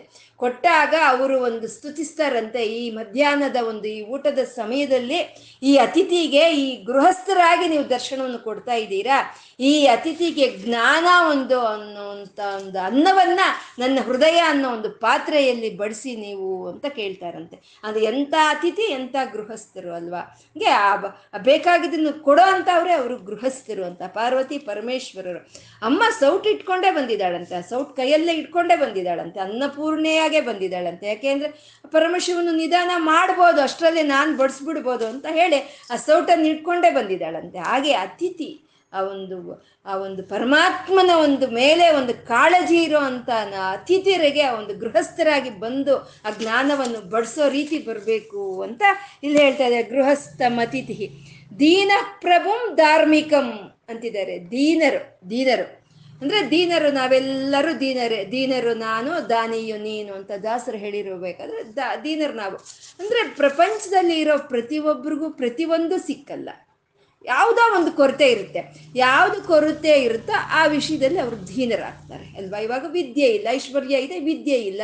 ಆ ವಿಷಯದಲ್ಲಿ ಅವರು ಧೀನರು ವಿದ್ಯೆ ಇದೆ, ಐಶ್ವರ್ಯ ಇಲ್ಲ, ಆ ಅದರಲ್ಲಿ ಅವರು ಧೀನರು ಸಂಸಾರ ಇದೆ, ಮಕ್ಕಳಿಲ್ಲ. ಆ ರೀತಿ ಯಾವುದೋ ಒಂದಿರಲ್ಲ. ಆ ರೀತಿ ಇಲ್ದಲೇ ಇರೋವಂಥ ಧೀನರನ್ನ ಕಾಪಾಡಬೇಕು ಅಂತಂದ್ರೆ ಅದು ಯಾರನ್ನ ಕೇಳಿದ್ರೆ, ಅದು ಯಾರನ್ನ ಯಾರು ಕೇಳಿದ್ರು ಅದು ಆಗೋ ಅಂಥದ್ದಲ್ಲ ಅದು ಏನಿದ್ರು ಆ ರಾಜನನ್ನು ಕೇಳಬೇಕು. ಆ ರಾಜನ, ಆ ರಾಜ ಹೇಗಿರಬೇಕು ಅಂದ್ರೆ ಧರ್ಮಾತ್ಮನಾದಂಥ ರಾಜ ಆಗಿರಬೇಕು ಅಂದ್ರೆ ಶ್ರೀರಾಮಚಂದ್ರನ ಹಾಗೆ ಇರೋವಂಥ ರಾಜ ಆಗಬೇಕು. ಆ ಶ್ರೀರಾಮಚಂದ್ರನ ಹಾಗೆ ಧರ್ಮಾತ್ಮನಾದ ರಾಜವಾಗಿ ಬಂದ್ರೆ ಆ ಪರಮಶಿವನು ದೀನನಾದ ನನಗೆ ಒಂದು ರಕ್ಷಣೆ ಸಿಕ್ಕುತ್ತೆ ಅಂತ ಗುರುಗಳು ಇಲ್ಲಿ ಹೇಳ್ತಾ ಇರೋವಂಥದ್ದು. ದೀಪಂ ಸಂತ ಮಸ್ ದೀಪಂ ಸಂತ ಮಸಾಕುಲಶ್ಚ ಅಂತ ಹೇಳ್ತಾರೆ. ಸಂತಮ ಅಂತಂದ್ರೆ ಕತ್ತಲು ಅಂತ. ಕತ್ತಲು, ಕಣ್ಣು ಕಾಣಿಸ್ದಲೇ ಇರೋಷ್ಟು ಕತ್ತಲು. ನಮ್ಮಲ್ಲಿ ಇರಬೇಕಾದ್ರೆ ಅವನು ದೀಪವಾಗಿ ಬರಬೇಕು. ಕಾಣಿಸ್ತಾ ಇಲ್ಲ ಕಣ್ಣು, ಎಲ್ಲಿ ಯಾವುದಿದೆ ಅಂತ ಕಾಣಿಸ್ತಾ ಇಲ್ಲ. ಅಂತ ಸಮಯದಲ್ಲಿ ದೀಪವೇ ಅವನು ನಮಗೆ ಔಚಿತ್ಯವನ್ನು ಕೊಡುವಂಥದ್ದು ಹಾಗೆ ದೀಪವಾಗಿ ಬರ್ತಾನೆ ಅವನು. ದೀಪಂ ಸಂತ ಮಸ್ತಾಕುಲಸ್ಯ ಶಿಖಿನಂ ಶೀತಾವೃತ ಅಂತ ಇದ್ದಾರೆ. ಶಿಖಿನಂ ಶಿಕಿ ಶಿಖಿ ಅಂತಂದ್ರೆ ಒಂದು ಅಗ್ನಿಯ ಒಂದು ತುದಿ ಇದಿರ್ತಲ್ಲ ಅದನ್ನ ಶಿಖಿ ಅಂತಾರೆ. ಅಗ್ನಿ ಇವಾಗ ಹೇಳ್ತಾ ಇದ್ರೆ ಮೇಲ್ಗಡೆ ಶಿಖಿ ಆಗಿರುತ್ತೆ ಅದನ್ನ ಶಿಖಿ ಅಂತ ಹೇಳ್ತಾರೆ. ಅದು ಶಿ, ಶಿಖಿನಂ ಶೀತಾವೃತ ಅಂತ ಇದ್ದಾರೆ. ಶೀತಾವೃತ ಅಂತಂದ್ರೆ ಚಳಿ. ಚಳಿಯ ಸಮಯದಲ್ಲಿ ಒಂದು ಕ್ಯಾಂಪ್ ಫೈರ್ ಅಂತ ಹಾಕ್ಕೊಳ್ತೀವಲ್ವ ನಾವು. ಹಾಗೆ ಚಳಿ ತುಂಬ ಚಳಿ ಗಡ ಗಡ ಅಂತ ನಡುಗು ಬರ್ತಾ ಇರಬೇಕಾದ್ರೆ ಅವನು ಅಗ್ನಿಯಾಗಿ ಬರ್ತಾನಂತೆ. ಆ ಚಳಿ, ಆ ಗಡಗಡ ಅಂತ ನಡುಗು ಬರೋ ಅಂಥದ್ದು ಆ ಚಳಿ ಅಂತಂದರೆ ಅವೇ ನಮಗೆ ಬರೋಂಥ ಕಷ್ಟಗಳೇ. ನಾವು ಹೇಳ್ತೀವಲ್ಪ ಗಡ ಗಡ ನಡುಗೋಗ್ಬಿಟ್ವಿ ನಾವು ಅಂತ ಹೇಳ್ತೀವಲ್ವ. ಅಂತ ಹಾಗೆ, ಆ ಚಳಿನೇ, ಆ ಗಡಗಡ ನಡುಗಿಸೋ ಅಂಥ ಕಷ್ಟಗಳು ನಮ್ಮಲ್ಲಿ ಬಂದಾಗ ಆ ಕಷ್ಟಗಳಿಂದ ಪಾರ್ ಮಾಡೋ ಅಂಥ ಒಂದು ಅಗ್ನಿ ಅಗ್ನಿ ಅಂದರೆ ಅದೊಂದು ಜ್ಞಾನಕ್ಕೆ ಸಂಕೇತವಾಗಿರುವಂಥದ್ದು ಹಾಗೆ ಜ್ಞಾನ ಜ್ಯೋತಿಯಾಗಿ ಬರ್ತಾನೆ, ಶೀತಾವೃತ ಅಂತ. ಹಾಗೆ ಒಂದು ಒಂದು ಪ್ರವಾಹದಲ್ಲಿ ಕೊಚ್ಕೊಂಡು ಹೋಗ್ತಾ ಇರೋ ಅಂತ ಅವ್ರ ಪ್ರಾಣ ಕಾಪಾಡೋದಕ್ಕೆ ಒಂದು ಅಂಬಿಗನಾಗಿ ಬರಬೇಕು. ಅವನು ಮತ್ತೆ ನಡ್ಕೊಂಡು ಹೋಗ್ತಾ ಇರೋ ಅವರು ಬಿಸಿನಲ್ಲಿ ಸೋತು ಹೋಗಿರೋ ಅಂಥವ್ರಿಗೆ ಒಂದು ನೆರಳು ಕೊಡೋ ಅಂಥ ವೃಕ್ಷದ ಹಾಗೆ ಬರೋ ಅಂಥವನು ಮತ್ತೆ ಒಂದು ಈ ಮಳೆಯಲ್ಲಿ ನೆಂದೋಗ್ತಾ ಇರೋ ಅವ್ರಿಗೆ ಒಂದು ಆಧಾರವನ್ನು ಕೊಡೋ ಅಂತ ಒಂದು ಒಳ್ಳೆಯ ಗೃಹವಾಗಿ ಬರೋ ಅಂಥವನು, ಮತ್ತೆ ಒಂದು ಒಳ್ಳೆಯ ಅತಿಥಿಗೆ ಒಂದು ಒಳ್ಳೆಯ ಗೃಹಸ್ಥನಾಗಿ ಬರೋ ಅಂಥವನು, ದೀನರಿಗೆ ಒಂದು ಧಾರ್ಮಿಕವಾದ ರಾಜನಾಗಿ, ರಾಜಶೇಖರನಾಗಿ ಬರ್ತಾ ಈ ಅಜ್ಞಾನ ಅನ್ನೋ ಒಂದು ಕತ್ತಲನ್ನು ಹೋಗಲಾಡಿಸುವಂಥ ದೀಪವಾಗಿ ಬರೋ ಅಂಥವನು, ಮತ್ತೆ ಈ ಚಳಿ ಅನ್ನೋ ಕಷ್ಟಗಳಿಂದ ನಮ್ಮನ್ನು ಕಾಪಾಡೋ ಹಾಗೆ ಅಗ್ನಿಯಾಗೆ ಬರೋ ಅಂತ ಅವನವನು, ಚೇತಃ ಸರ್ವ ಭಯಾಪಹಂ ವ್ರಜಸುಖಂ ಶಂಭೋ ಅಂತ ಹೇಳ್ತಾ ಇದ್ದಾರೆ. ಅಂದ್ರೆ ಈ ಮೇಲ್ಗಡೆ ತೋರಿಸ್ತಾ ಇರುವಂತ ಯಾವುದೇ ಕಷ್ಟಗಳಾಗಬಹುದು, ನಾವು ಆ ಪರಮಾತ್ಮನ ಪಾದಗಳನ್ನು ಆಶ್ರಯಿಸಿಕೊಂಡಾಗ ಈ ಎಲ್ಲ ರೀತಿಯ ಒಂದು ಕಷ್ಟಗಳಿಂದ ನಮ್ಮನ್ನ ಕಾಪಾಡೋ ಅಂಥವನು ಅವನೇ ಪರಮಾತ್ಮ, ಅವನೇ ಪರಮಶಿವನು ಅಂತ ಹೇಳ್ತಾ ಇರುವಂಥದ್ದು ಪ್ರಹ್ಲಾದನು ಈ ಎಲ್ಲ ಕಷ್ಟಗಳು ಅನುಭವಿಸ್ದ. ಎಲ್ಲ ಕಷ್ಟಗಳು, ಇದರಲ್ಲಿ ಹೇಳಿರೋ ಅಂತ ಎಲ್ಲ ಕಷ್ಟಗಳು ಅನುಭವಿಸ್ದ. ಆದರೆ ಆ ಪರಮಾತ್ಮನ ನಾರಾಯಣನ ಒಂದು ಧ್ಯಾನದಿಂದ ಈ ಕಷ್ಟಗಳು ಯಾವುದು ಅನ್ನೋ ಒಂದು ಕೂದಲನ್ನು ಅಲ್ಲಾಡ್ಸೋದಕ್ಕಾಗಲಿಲ್ಲ ಅಲ್ವಾ? ಆ ರೀತಿ ಯಾವ ಕಷ್ಟಗಳು ಬಂದರೂ ಆ ಕಷ್ಟಗಳಿಗೆ ತಕ್ಕಂತೆ ನಮಗೆ ಬಂದು ಕಾಪಾಡೋ ಅಂತ ಅಚೇತಃ ಸರ್ವ ಭಯಾಪಹಂ ಎಲ್ಲ ಭಯಗಳನ್ನು ಹೋಗಲಾಡಿಸೋ ಅಂಥದ್ದು ಅವನ ಪಾದಗಳು ಮಾತ್ರನೇ ಅಂತ ಹೇಳ್ತಾ ಇದ್ದಾರೆ. ಎಲ್ಲ ಭಯಗಳು, ಇವೆಲ್ಲ ಭಯಗಳು ಒಂದು ರೋಗಕ್ಕಿರುವಂಥ ಭಯಗಳೇ ಇವು. ಅದೇ ಸಂಸಾರ ರೋಗ. ಆ ಸಂಸಾರದಲ್ಲಿರುವಂಥ ಈ ಎಲ್ಲ ರೋಗಗಳನ್ನು ಭಯಾಪ, ಭಯಾಪಹಂ ಎಲ್ಲ ಭಯಗಳನ್ನು ನಮ್ಮಿಂದ ತ್ಯಜಿಸಿ, ನಮ್ಮಿಂದ ದೂರ ಮಾಡಿಸಿ, ನಮಗೆ ಅಷ್ಟು ಮಾಡಿದ್ರೆ ಆಯ್ತಾ? ಭಯ ಹೋದ್ರೆ ಆಯ್ತಾ? ಸುಖ ಬರಬೇಕಲ್ವ ವ್ರಜ ಸುಖಂ ಶಂಭೋಹೋ ಅಂತ ಇದ್ದಾರೆ. ಶಂಭೋ ಅಂತಂದ್ರೆ ಶಾಂತವನ್ನು ಕೊಡೋ ಅಂತ, ಕ್ಷೇಮವನ್ನು ಕೊಡೋ ಅಂತ, ಶುದ್ಧವನ್ನು ಕೊಡೋ ಅಂತ, ಮೋಕ್ಷವನ್ನು ಕೊಡೋ ಅಂತ. ಶಂಭೋ, ನಿನ್ನ ಪಾದಗಳೇ ನನ್ನಲ್ಲಿರೋ ಅಂತ ಎಲ್ಲ ಭಯಗಳನ್ನು ತೊಲಗಿಸಿ ನನಗೆ ಒಳ್ಳೆಯ ಒಂದು ಸಾ ಶಾಶ್ವತವಾದಂಥ ಒಂದು ಸುಖವನ್ನು ಕೊಡ್ಲಿ ತಂದೆ ಅಂತ ನಾನು ಕೇಳ್ಕೊಳ್ತಾ ಇದ್ದೀನಿ ಅಂತ ಇಲ್ಲಿ ಗುರುಗಳು ಇಲ್ಲಿ ಹೇಳ್ತಾ ಇದ್ದಾರೆ. ಅಂದರೆ ಗುರುಗಳು ಯಾವ ರೀತಿ ಕೇಳ್ಕೊಂಡ್ರು, ಯಾವ ರೀತಿ ಇದು ಮಾ ಇದು ಇಲ್ಲಿ ವರ್ಣನೆ ಮಾಡ್ತಾ ತಮ್ಮನಿಗೆ ತಾವು ಅನ್ವಯಿಸ್ಕೊಂಡಂಗೆ ಇಲ್ಲಿ ಹೇಳ್ತಾ ಇದ್ರು ಇದೆಲ್ಲ ಆದಿಗುರುಗಳು, ಆ ಜಗದ್ಗುರು ಆದಂಥ ಶಂಕರರು ನಮಗಾಗಿ ಹೇಳ್ಕೊಡ್ತಾ ಇದ್ದಾರೆ. ಭಕ್ತಿ ಅಂದರೆ ಏನು? ಆ ಪರಮಾತ್ಮನ ಹತ್ರ ಮನಸ್ಸು ಹೇಗಿಡಬೇಕು? ಪರಮಾತ್ಮನನ್ನ ಏನು ಕೇಳಬೇಕು? ಆ ಪರಮಾತ್ಮನ ಸಾಕ್ಷಾತ್ಕಾರ ನಮ್ಗೆ ಹೇಗಾಗುತ್ತೆ? ಆ ಪರಮಾತ್ಮ ಸಾಕ್ಷಾ ಸಾಕ್ಷಾತ್ಕಾರ ಆದಾಗ ನಮ್ಗಾಗೋ ಬದಲಾವಣೆಗಳು ಏನು ಅನ್ನೋದೆಲ್ಲ ನಮಗಾಗಿ ಅವರು ಈ ಶ್ಲೋಕದ ರೂಪದಲ್ಲಿ ನಮಗೆ ತಿಳಿಸ್ತಾ ಇದ್ದಾರೆ ಅಷ್ಟೇ. ಇದರಿಂದ ಅವ್ರಿಗೇನು ಪಾಪ ಆಗೋದೇನು ಇಲ್ಲ. ಒಂದು ಮ್ಯಾಥಮೆಟಿಕ್ಸ್ ಮಾಸ್ಟ್ರು ಬೋರ್ಡ್ ಮೇಲೆ ಒಂದು ಪ್ರಾಬ್ಲಮ್ ಸಾಲ್ವ್ ಮಾಡ್ತಾರೆ. ಚಾಕ್ ಪೀಸ್ ತಗೊಂಡು ಪೂರ್ತಿ ಸಾಲ್ವ್ ಮಾಡ್ತಾರೆ. ಅಂದರೆ ಅದನ್ನು ಅವ್ರು ಕಲಿಯಕ್ಕೆ ಮಾಡ್ತಾರಾ? ನಮಗೆ ಕಲ್ಸಕ್ ಮಾಡ್ತಾರೆ. ವಿದ್ಯಾರ್ಥಿಗಳಿಗೆ ಕಲ್ಸಕ್ ಮಾಡ್ತಾರೆ. ಹಾಗೆ ಜಗದ್ಗುರುಗಳು ನಮ್ಮಂಥ ಒಂದು ಸಾಮಾನ್ಯ ಜನರು ಭಕ್ತಿ ಅಂದರೆ ಹೇಗೆ? ಆ ಶಿವನ ಪಾದಗಳನ್ನು ಹೇಗೆ ಅನುಸರಿಸ್ಕೊಂಡು ಹೋಗ್ಬೇಕು? ಆ ಶಿವನ ಪಾದಗಳನ್ನು ನಮ್ಮ ಹೃದಯದಲ್ಲಿ ಹೇಗೆ ಪ್ರತಿಷ್ಠಿಸ್ಕೋಬೇಕು ಅನ್ನೋದನ್ನು ನಮಗೆ ಗುರುಗಳು ಈ ಶ್ಲೋಕಗಳ ಮೂಲಕ ತಿಳಿಸ್ತಾ ಇದ್ದಾರೆ. ನಾವು ಆ ಪರಮಾತ್ಮನ ಪಾದಗಳೇ ಬೇಕು. ಪರಮಾತ್ಮನ ಧ್ಯಾನವೇ ಬೇಕು. ಪರಮಾತ್ಮನ ಚಿಂತನೆಯೇ ಬೇಕು. ಅದು ಬಿಟ್ಟರೆ ಅನ್ಯವಾಗಿರೋದು ಬೇಡ ಅಂತ ಹೇಳಿ ಪರಮಾತ್ಮನ ಕೇಳ್ತಾ ಇದ್ದರೆ ನಮಗೆ ಯಾವ ರೀತಿ ಕಷ್ಟಗಳು ಬರುತ್ತೋ ಆ ರೀತಿಯಲ್ಲಿ ಬಂದು ಪರಮಾತ್ಮ ನಮ್ಮನ್ನು ಕಾಪಾಡಿ ನಮಗೆ ಕೈವಲ್ಯವನ್ನು ಕೊಡೋ ಅಂತ ಪರಮ ಶಿವನು ಅಂತ ನಾವು ಧ್ಯಾನ ಮಾಡ್ತಾ ಇವತ್ತು ನಾವು ಏನು ಹೇಳ್ಕೊಂಡಿದ್ದೀವೋ ಅದು ಆ ಸಾಂಬ ಸದಾಶಿವನಿಗೆ ಅರ್ಪಣೆ ಮಾಡಿಕೊಳ್ಳೋಣ. ಆ ಪರಮಶಿವನಿಗೆ ನತಿರಿಯಂ ನಮಸ್ಕಾರ ಮಾಡ್ಕೊಳ್ತಾ ಸರ್ವಂ ಶ್ರೀ ಲಲಿತಾರ್ಪಣಮಸ್ತು. ಓಂ ನಮ ಶಿವಾಯ. ಓಂ ನಮ ಶಿವಾಯ ಓಂ ನಮ ಶಿವಾಯ